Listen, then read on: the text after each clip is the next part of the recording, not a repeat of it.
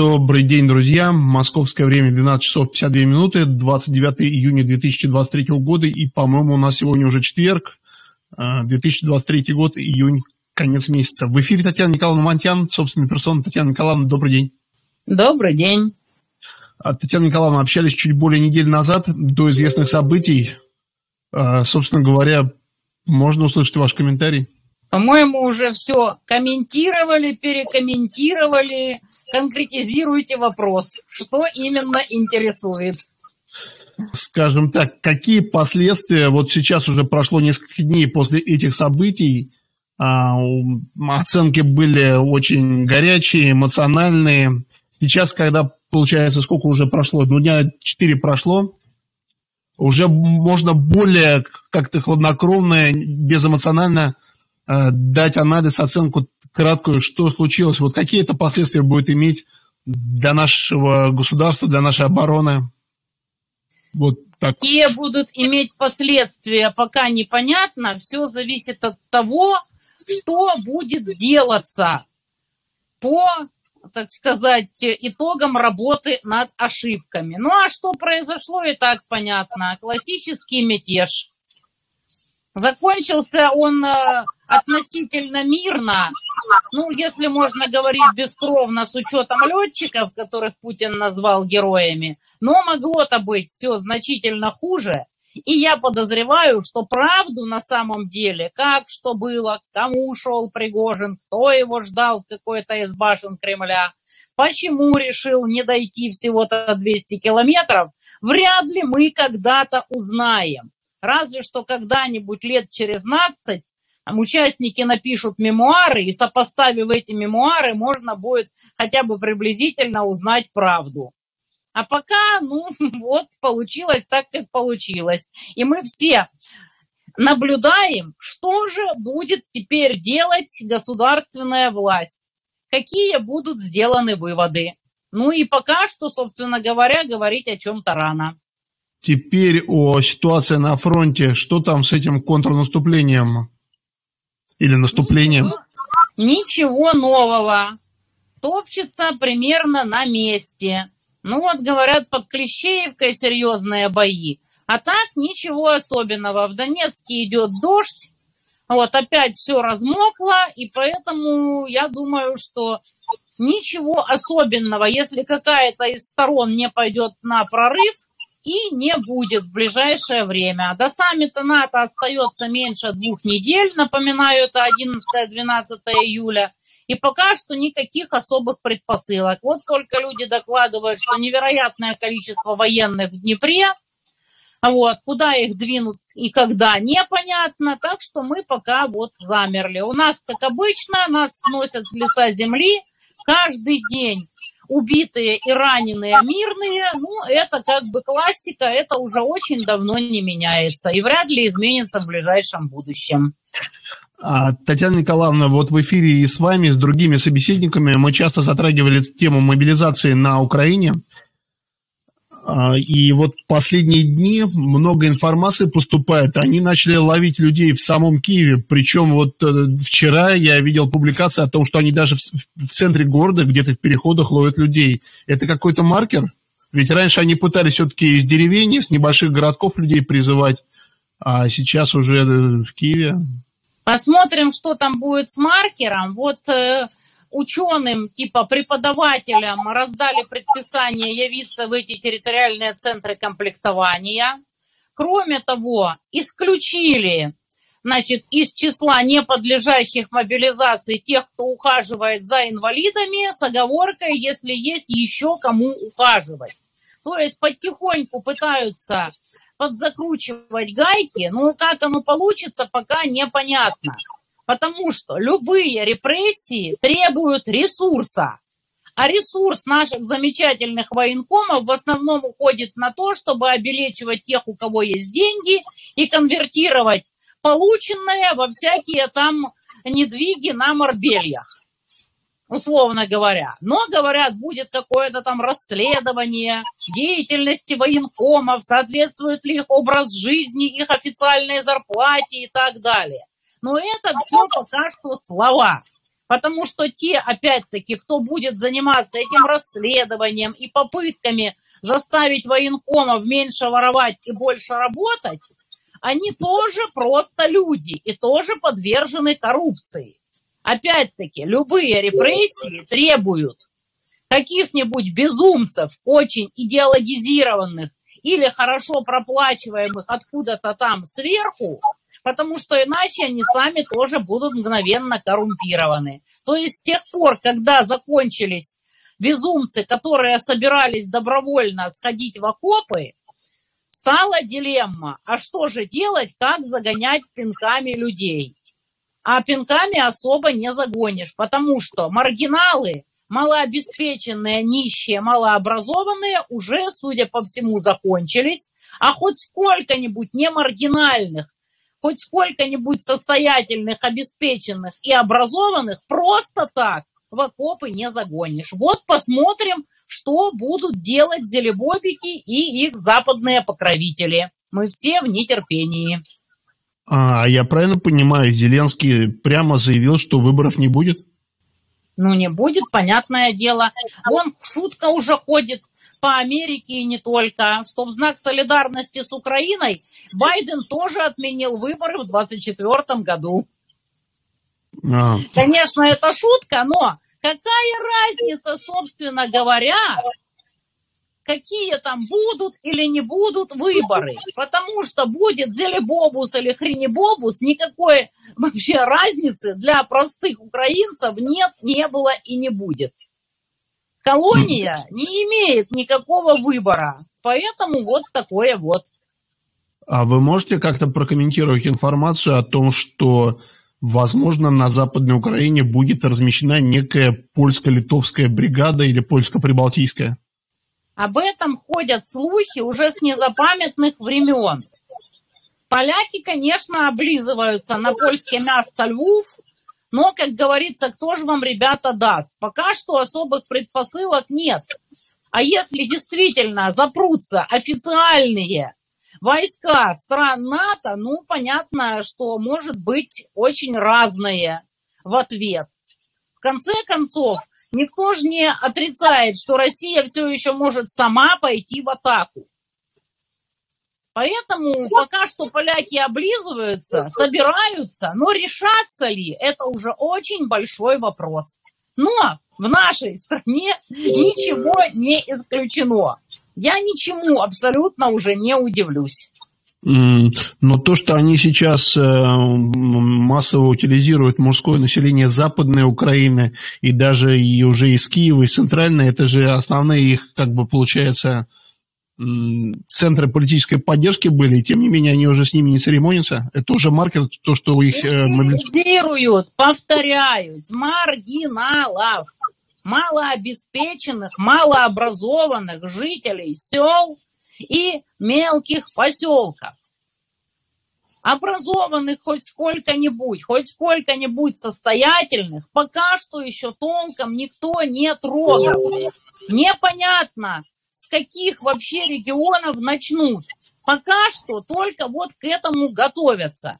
И все вот эти вот заявы, явитесь дружно все в Ивано-Франковске, там, Черниговской области, там, в Оболонском районе Киева, означает, на, с моей точки зрения, только одно. Пытаются проверить, сколько еще осталось лохов, которые придут добровольно и которых можно отправить в окопы без утомительных усилий. Я думаю, что результат будет ноль.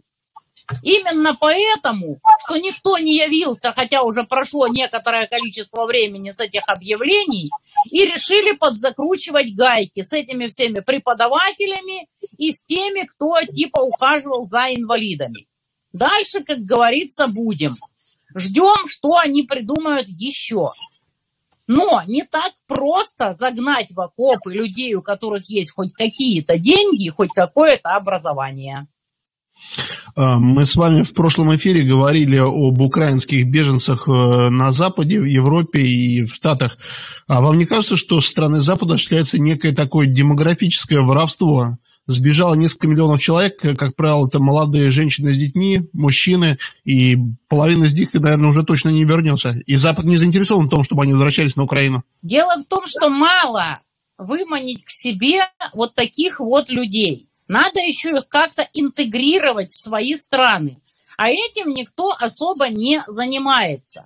То есть очень богатые люди, которые просто удрали, которым плевать, собственно говоря, на интеграцию, которая будет жить везде, и их образ жизни и там, э, уровень жизни особо не изменится. Им интегрироваться вообще ни к чему. У них и так все хорошо. Очень бедные, да, хватаются абсолютно за все, чтобы выжить. Но они по большому счету бесполезны. Ну вот разве что там в качестве рабов. Но тоже их попробуй интегрируй. А средний класс, который вот между, они не понимают вообще, зачем им это все надо. Зачем им вместо того, чтобы жить на пособие, как-то вот напрягаться. Особенно для Германии это актуально. Не хотят они интегрироваться, не хотят учить язык, не хотят ни за что хвататься. Они ждут, чем это все закончится. Поэтому я думаю, что не сильно у Запада-то и получится поживиться демографически с этим всем. Кроме того, когда приезжают люди совсем другим менталитетом, совершенно не факт, что они впишутся и что от этого не будет больше проблем. Так что, честно говоря, затея так себе. Думаю, что этот народ как-то вот рассосется тонким слоем и тоже не только по Западу. Я уже слышала тенденцию, что люди говорят, да пошел этот Запад куда подальше, пошла эта Европа, лучше сместиться куда-нибудь там какой-нибудь Египет, в Турцию и жить там, поскольку и климат лучше, и можно как-то проще устроиться. Ну и по России потихоньку начинают подтягиваться. Так что в долгосрочной перспективе вообще непонятно, как это все будет. А, а как вы прокомментируете информацию статистическую из различных западных стран о том, что больше 80% э, украинских беженцев общаются между собой именно на русском языке. А как же ридна мова? Да плевать им на ридну мову. Все, чего хотели все эти бешенцы, это смыться куда-нибудь из Саларейха и жить за чужой счет, за счет принимающей стороны, жить на пособие. Я же говорю, очень малое количество народа действительно собирается интегрироваться и связывать свою жизнь со своими, так сказать, новыми родинами. В большинстве своем это люди, которые смылись с тех территорий, на которых вообще не было никаких боевых действий. И очень много из них, естественно, с тех территорий, на которых превалирующий язык является русским. Поэтому ничего удивительного. Очень мало людей реально из зон боевых действий имели доходы для того, чтобы хотя бы доехать до Запада. Очень многие остаются, им некуда ехать и не за что. А смылись те, кто просто хотел пожить на халяву. По опросам даже очень мало уехало бешенцев из реально зон боевых действий. Поэтому Запад еще получит свое за вот эту всю авантюру. Александр Петербург, пожалуйста, вы в эфире. Александр, вам слово. Виталий, здравствуйте. Спасибо за слово. Здравствуйте. Николай, здравствуйте. Здравствуйте. Э, э, у меня вопрос к вам, как специалисту с богатой адвокатской практикой.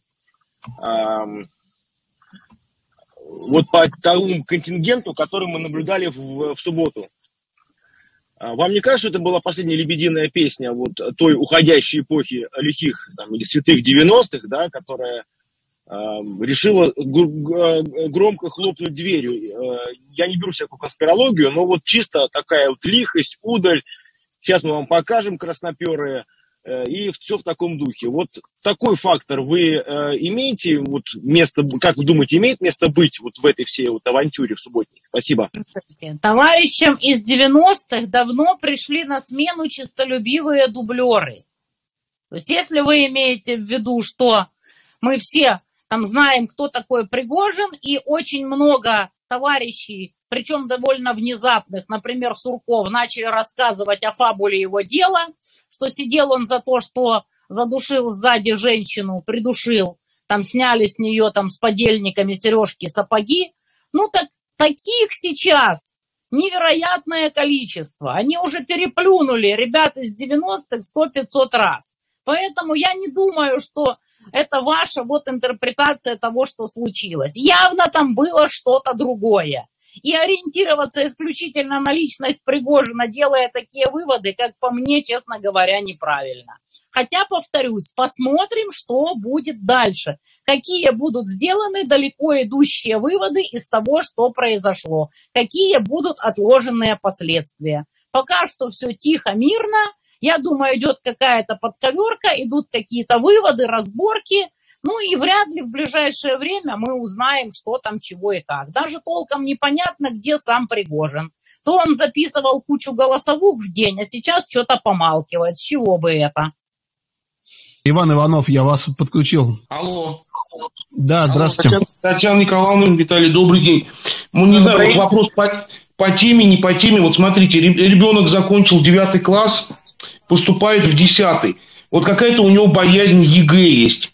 Так, ну это как бы вот первое, вот что там отменит, может его не отменит. И второй еще такой вопрос, э, вот какие сейчас вообще вот профессии, вот ребенок тоже слушает, чтобы как бы, может быть, вы человек такой, ну, грамотный, вы этом подсказали бы, в какую, в какую вообще русло идти после там 11 класса? Ну, откуда же я знаю, какие у вашего ребенка способности и склонности? Это же общее место, собственно говоря. Когда человек занимается тем, что ему нравится, что он действительно любит, он все непременнейше достигнет хоть какого-то, но успеха в этом. Что касается ЕГЭ. Собственно, ЕГЭ нужно только для того, чтобы определить, способен ли человек просто вот сцепить зубы, выучить весь этот никому не нужный бред и показать это один раз. После этого можно смело все забыть и заниматься тем, к чему ты склонен и что тебе нравится. Вот и весь смысл этого ЕГЭ. Но как по мне, это бред. Лучше, конечно, потратить усилия и время на что-то гораздо более полезное. Но с другой стороны, ЕГЭ – это возможность для детей там, просто с каких-то там жутких провинций, жутких сел, если эти дети действительно толковые, набрать нормальный балл и куда-то пробиться. Больше никаких позитивов у ЕГЭ, собственно говоря, нет.